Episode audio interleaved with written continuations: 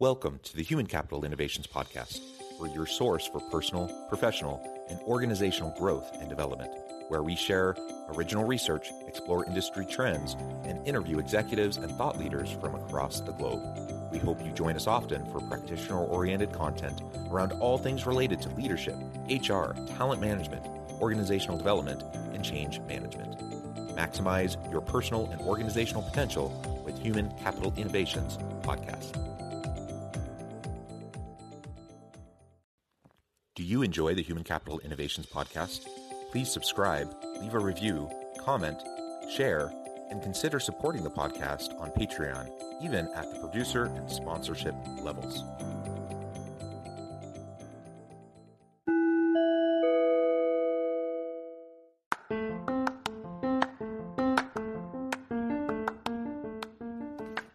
Welcome to the Human Capital Innovations Podcast. In this HCI podcast episode, I talk with Sarah Peyton about unconscious contracts and managing our emotions.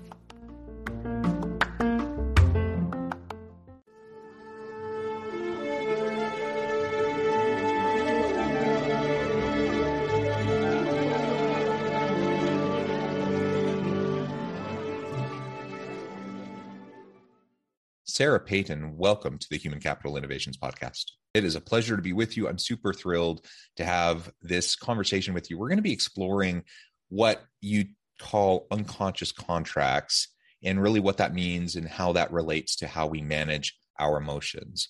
Ultimately, we deal with so much in work and in life and trying to figure out how to deal with our emotions, to acknowledge our emotions, to, deal with our emotions in a healthy way uh, is a big part of personal and life success, but also leadership success and our ability to work effectively with our team. It's so true. And one of the things to know about emotions is that, um, and it's so important for leadership, the part of our brain that's really good at leadership and team building and has a sense of people and intuition about people and knows how to be in relationship with people and get the best out of them is unfortunately the part of our brain that also holds all of our trauma memories. So when we step into leadership, sometimes we're stepping into trauma, which is why some people are like, no, don't bring leadership anywhere near me. I won't take that promotion. I'm not going to move up. I'm not going to manage people.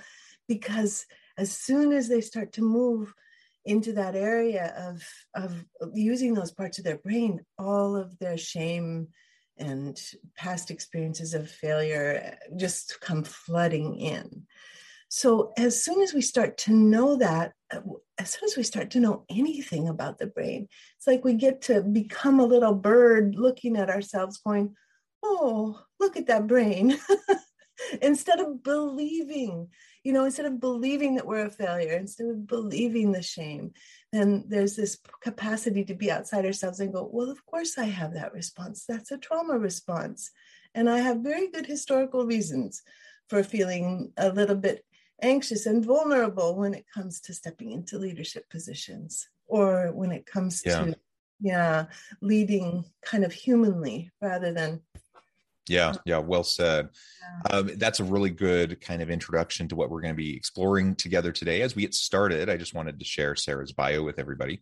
Sarah Peyton trains teams and individuals intentionally in the effectiveness of emotional warmth and integration to support contribution and engagement, customer and coworker relationships, and in how to foster a whole brain workplace. She's a certified trainer of nonviolent communication and is the author of three books for WW Norton, including your the Your Resonant Self Workbook, a guide a guided tour through the neuroscience of unconscious contracts that we make with ourselves. So all of that's uh, really wonderful. Yeah, she, uh, for those of you just listening, she's holding up uh, the book so you can see uh, her copy of it. Uh, and I'll give uh, Sarah, I'll give you a chance to talk more about that and where listeners can find that at the end of the episode today. Um, but why don't we start there? And, and as we really dive on in, uh, tell us a little bit more about specifically what you mean by unconscious contracts. What are those? Why do they matter? Uh, and then we can get into how we use them to manage our emotions. Um, unconscious contracts are like the behavioral codes that we have embedded in our brains as a result of trauma. So, for example, as a result of trauma and also as a result of living in the family systems that we're born into. Because when we're little people, we love unconditionally. We come out of our moms and we're just like little love beams. And we want everybody to be okay. And even before we have words, we want everybody to be okay. The research of Beatrice Beebe shows that babies by the age of four months, which is long before we're verbal, are actually modifying their facial expression vocabulary to reflect their mother or father's capacity to be in relationship with them. The baby narrows and edits their facial expression vocabulary to match their mom or dad's facial expression vocabulary. So we're already trying to use our nervous systems to belong and to balance and to support the worlds that we're born into. And then these become, I mean, because heck, this is long before words. This is, you know, four to eight months before babies start talking.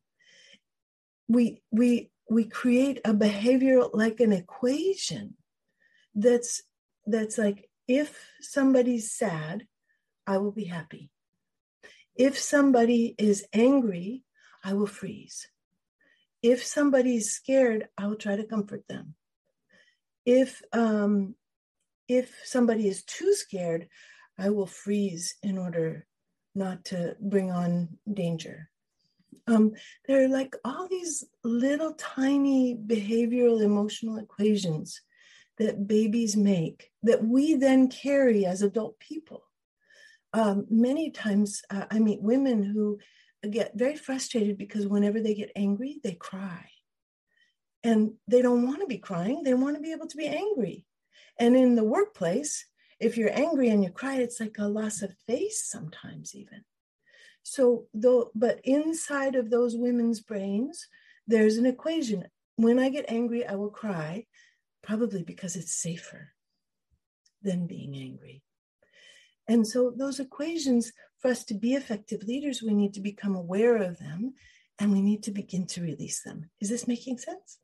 Yeah, absolutely. So, so we, what I'm hearing is from the time our youngest days uh, as young children, we're starting to encode in our brains kind of patterns of how we're going to deal with and cope with certain stimuli, certain emotional stimuli around us and that carries forward with us into adulthood and how we interact with with you know partners and family members and coworkers and everyone in our adult life. And, and, a lot of times we don't even really recognize why we're doing what we're doing why we're responding that way especially if we happen to be responding in a way that doesn't seem quite um, congruent with the situation. And people might question you know why we're responding that way. Like you just said with with uh, someone crying when they're really just angry. Um, but there's lots of examples like that. And i think we all tend to fall into those kinds of patterns uh, well we allow those pa- patterns to continue to influence how we behave and how we interact with those around us uh, and so i guess the question is what can we do about that if we if we uh, can we interrupt that? Can we start to rewire our brain and and uh, reframe the way we respond to the emotions that we're feeling, so we can respond in healthy, productive ways? Yes, we can, and it's deep, strange, fun work uh, that uh, that kind of takes people by surprise. Because what's happening is that we have those codes in place because they're not given words everything that we do that we don't give words to remains kind of stuck uh, for us. And we often actually think it's our personality, not even realizing that it's that it's um, that it's just a code. It's like it's software. We get to rewrite the code. It's not hardware. Um, the, uh, the the hardware gets is is that the amygdala, which is where the unconscious contracts live, is wired to, to send alarm messages to the whole brain. And the software is what gets installed by our experience of relationship, where we go, Oh, I make sense. So every time we get angry, and and we say to ourselves of course i'm angry rather than we don't we're not saying of course that man is in you know expletive expletive expletive. We say no we say of course i'm angry. And and when we're there in that place of like yeah i have a right to be angry and we just breathe uh, then we can make entirely different decisions than if we go down the road of of blame. The, the idea of anger as separate from blame is hugely supportive for all of us and especially in leadership. So um, you know of course i'm angry that the project wasn't delivered at time on time. Not of course i'm angry. That person is a is a slimy worm and they shouldn't exist. You know it's like two different two different ways of being with our anger. So um so the un, the uh, releasing of the unconscious contract is a bit like rewriting the code. Yeah. but in order to rewrite the code we have to think of ourselves as relational beings. So if we say i will never be angry which some people do they say i will never be angry and and if they start to think about how is this relational they might discover that it's actually, I will never be angry in order not to frighten my mother. And when they go, oh, that's old. I don't need to do that anymore. My mother's been dead for 10 years, or I, I don't, she lives across the country. I don't see her. She, I'm not going to frighten her if I'm angry at work. You know, we then we start to claim a power, a certain kind of power. And the anger is actually really important, not as an abusive force, but as a life protective force. It's incredibly important to have access. Uh, everybody's got an anger circuit. So it's really important to have access to our anger circuit, but to know what, uh, what love it's linked to.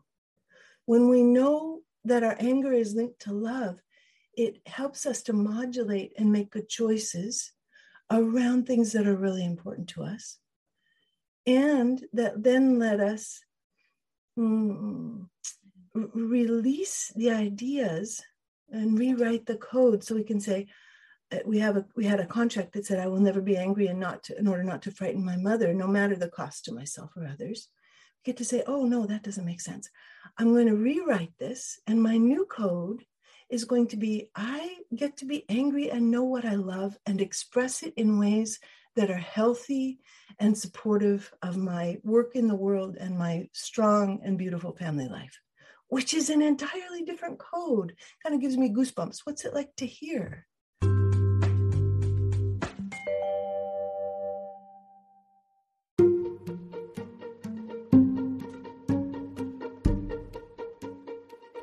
Welcome to the Human Capital Innovations Academy courses, micro credentials, and certificates to upskill and reskill for the future of work. All HCI Academy courses, micro credentials, and certificates are designed, developed, and delivered by award winning and internationally renowned scholars, educators, thought leaders, executives, and practitioners. Our courses, micro credentials, and certificates will help you make your mark on the future of work and make an immediate impact in your organizations.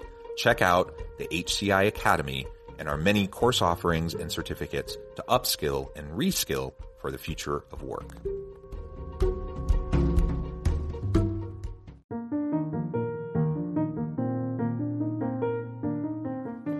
Check out our new weekly LinkedIn newsletter, Alchemizing Human Capital, exploring industry trends via original research and interviews with executives and thought leaders from across the globe. We look forward to having you join us.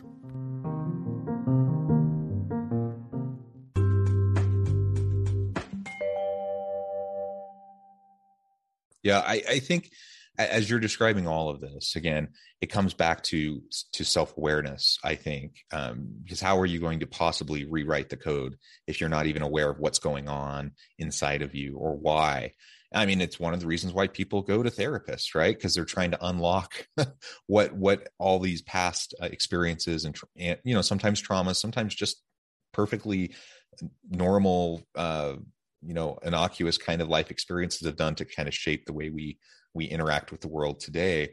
Um and and i'm all for you know people utilizing uh therapy and and, and learning how to um connect with themselves in in healthy ways uh, but it doesn't necessarily take therapy. You can practice self-reflection and mindfulness and you can as you as you start to go through the process of just really carefully evaluating okay i feel this emotion coming up. How am i responding to it? Why am i responding to it that way? And going through that exercise uh, it's amazing how quickly you can start to realize some of these things just on your own if you go if you slow down and go through that process. Yeah it's so true we do have that power that capacity to turn toward ourselves and to look at these things. We're we're told by the by society we're told by business we're told by the dominant culture that we are individuals and that we are separate from everybody else and our behavior has nothing to do with everybody else and we just are supposed to figure it out. But that way of thinking about ourselves stops us from reading the code because we are essentially in so many ways so many amazing ways social animals we actually have thermoreceptors in our skin that tell us whether or not there's any body warmth around. Those thermoreceptors don't respond to sun warmth. They don't respond to the warmth from heating elements. They don't respond to uh, to cold. They respond to is there somebody who's in the human range of uh, body warmth that's close enough by for us to feel? We're we're incredibly wired for relationship and for being social.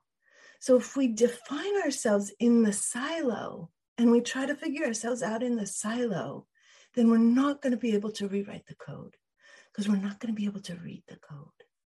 We're going to think, I, I will never be angry in order to be safe. But that's not talking about the relationship. That's not noticing that there was an impact of being in relationship with the mother or there was an impact of being in relationship with the father. I will not be angry in order not to start the powder keg of my father's explosions. You know, uh, once we begin to to see ourselves relationally rather than siloing ourselves, then we can actually read the code. So it's quite a thing to step into this and begin to explore, which we can do on our own. It's very, very rich and fun and strange work to step into. Yeah. And, and as you're describing this, I'm also wondering what you see as the connection between uh, unconscious contracts as you're describing it. And then we talk about things like unconscious bias or implicit bias, right? We all have these things embedded in us. And in my mind, there's a, a close connection uh, between these two concepts. But I, I would love to hear your thoughts on that. Yes, unconscious bias is another kind of code. It's less available to us than the code that's connected to emotion.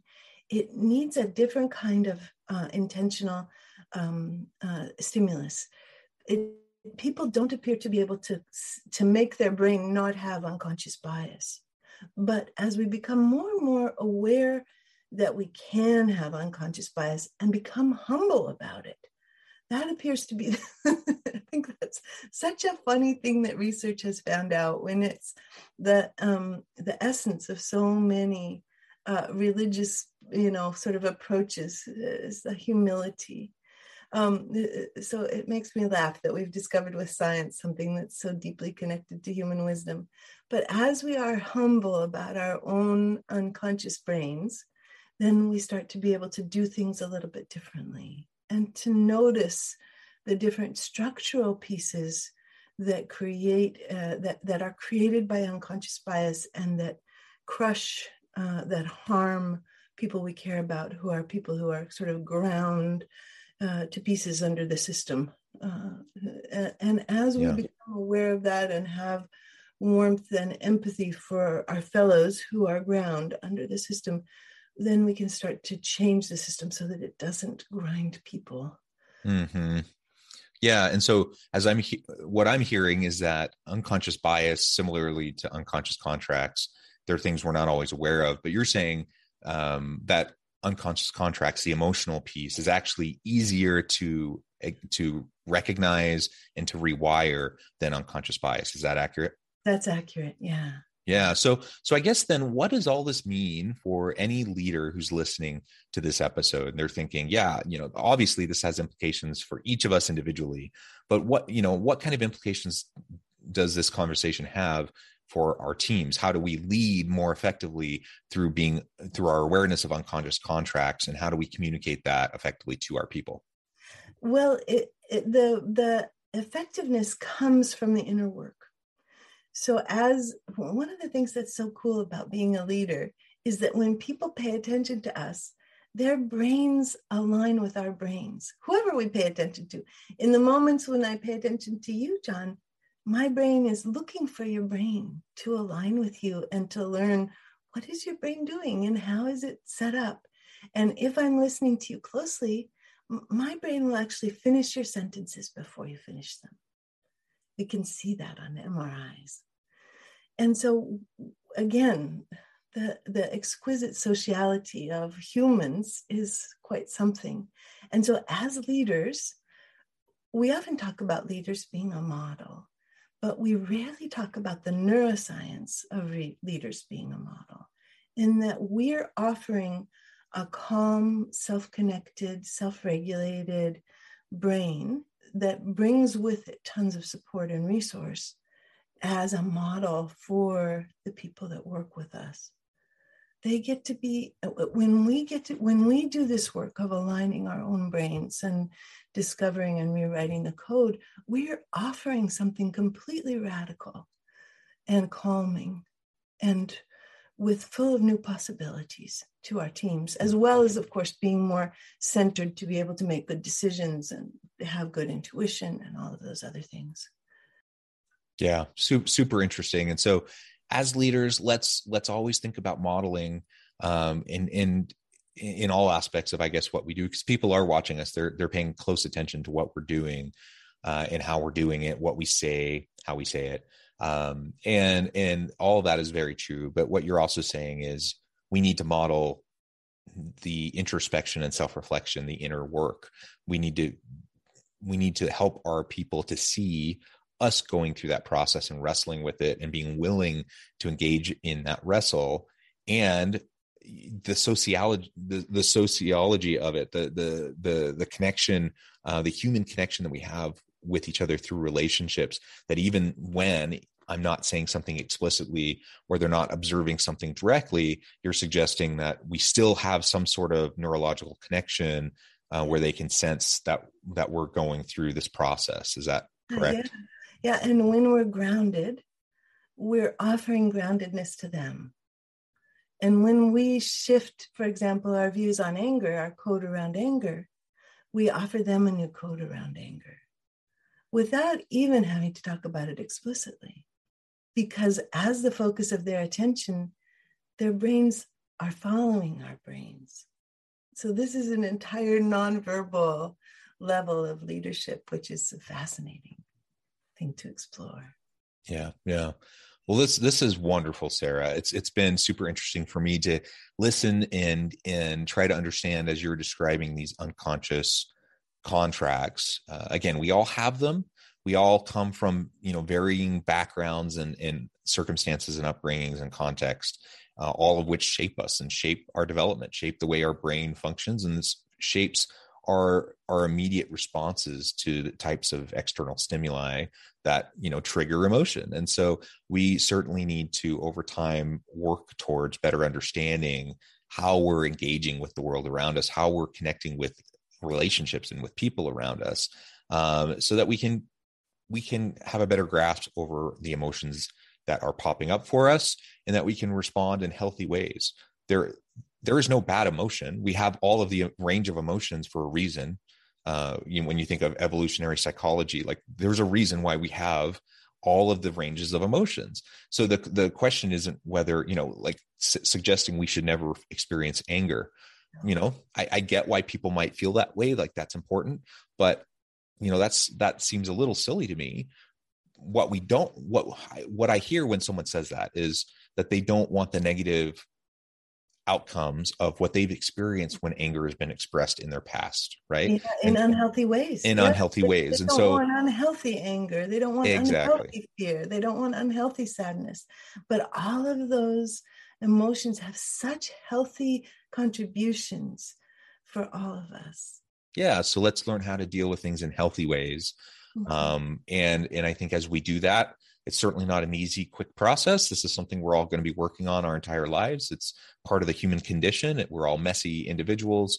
Relationships are messy. Anytime you get groups of people together, it's messy. We're leading teams of people at work. It's messy. It's just the way it is. Uh, that's that's part of why leadership is so fun and interesting and challenging.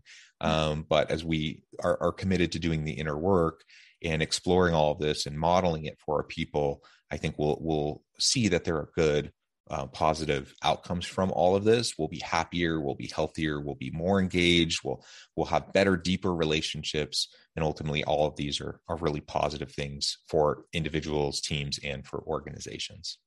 Yes. Well sarah it has been a pleasure. I note the time i'm going to have to let you go here in a few minutes. Before we wrap up for today i just wanted to give you a chance to share with listeners how they can connect with you and find out more about your work where they can find your book and then give us a final word on the topic for today Thank you. Uh, my my website is sarahpeyton.com, but there's also a website for the books that's yourresonantself.com.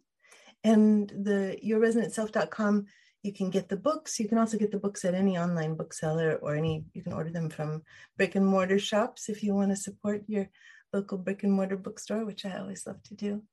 Um, and uh, and uh, the website has guide, free guided meditations if you want to begin to play with your own codes and if you want to begin to really explore your own emotions. And then there are lots of classes and recorded classes and session work and all kinds of things on the websites. And um, and so I, I I hope that you will become intrigued and enter this fun and strange world of rewriting your own codes. I always like to say that if our brain is cruel to us, it's not truth, it's trauma. I love it. Thank you, Sarah. It's just been a pleasure. I encourage listeners to reach out, get connected, find out more about what Sarah can do for you. Check out the website, check out her book. And as always, I hope everyone can stay healthy and safe, that you can find meaning and purpose at work each and every day. And I hope you all have a great week.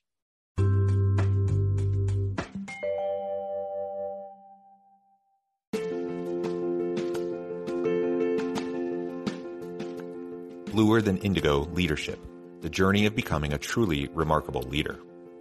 Early in my adult life, I learned about an Asian proverb that translates as bluer than indigo. If you think about the color indigo, it is a brilliant, deep, and vibrant blue, what some would call the bluest of blues. To have something that is bluer than indigo is rare and truly remarkable. Contrary to popular myth, there is no one size fits all or cookie cutter approach to effective leadership. There is no silver bullet, no secret sauce, no go to model that will solve all of your problems. The truth is, great leaders have all had their unique strengths and flaws, and have all had to discover and then pave their own distinctive path in their life's journey to fulfill their leadership potential. Bluer Than Indigo Leadership will help you discover your own path and explore those ordinary, everyday actions that will help you respond to an uncertain future and produce extraordinary results for individuals, teams, and organizations.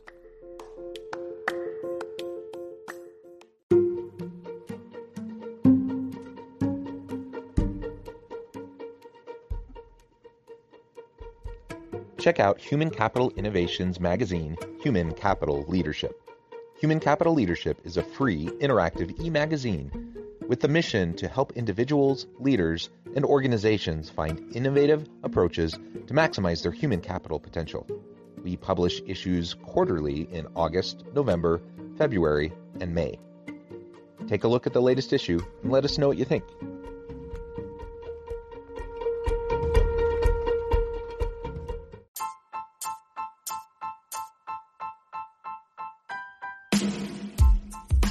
Alchemy of Truly Remarkable Leadership Ordinary, everyday actions that produce extraordinary results. Consider how the nature of work has shifted over the past 50 years. With increased globalization, rapid technological advancement, and the shift in economic composition, the average job of today looks very different than the average job of 50 years ago. What will the jobs and organizations of tomorrow look like? Moreover, what does this all mean for organizational leaders? What are the core competencies and capabilities of organizations and their leadership that are prepared for continued disruption and geopolitical and socioeconomic shifts? Regardless of what the future holds, increasingly, leaders need to be socially minded, data driven, decisive, champions of talent, and disruptors of the traditional notions of leadership, teams, organizations, and work. The alchemy of truly remarkable leadership will help you to explore your own leadership competencies and capabilities and consider ways to apply and implement them into your workplace and personal life.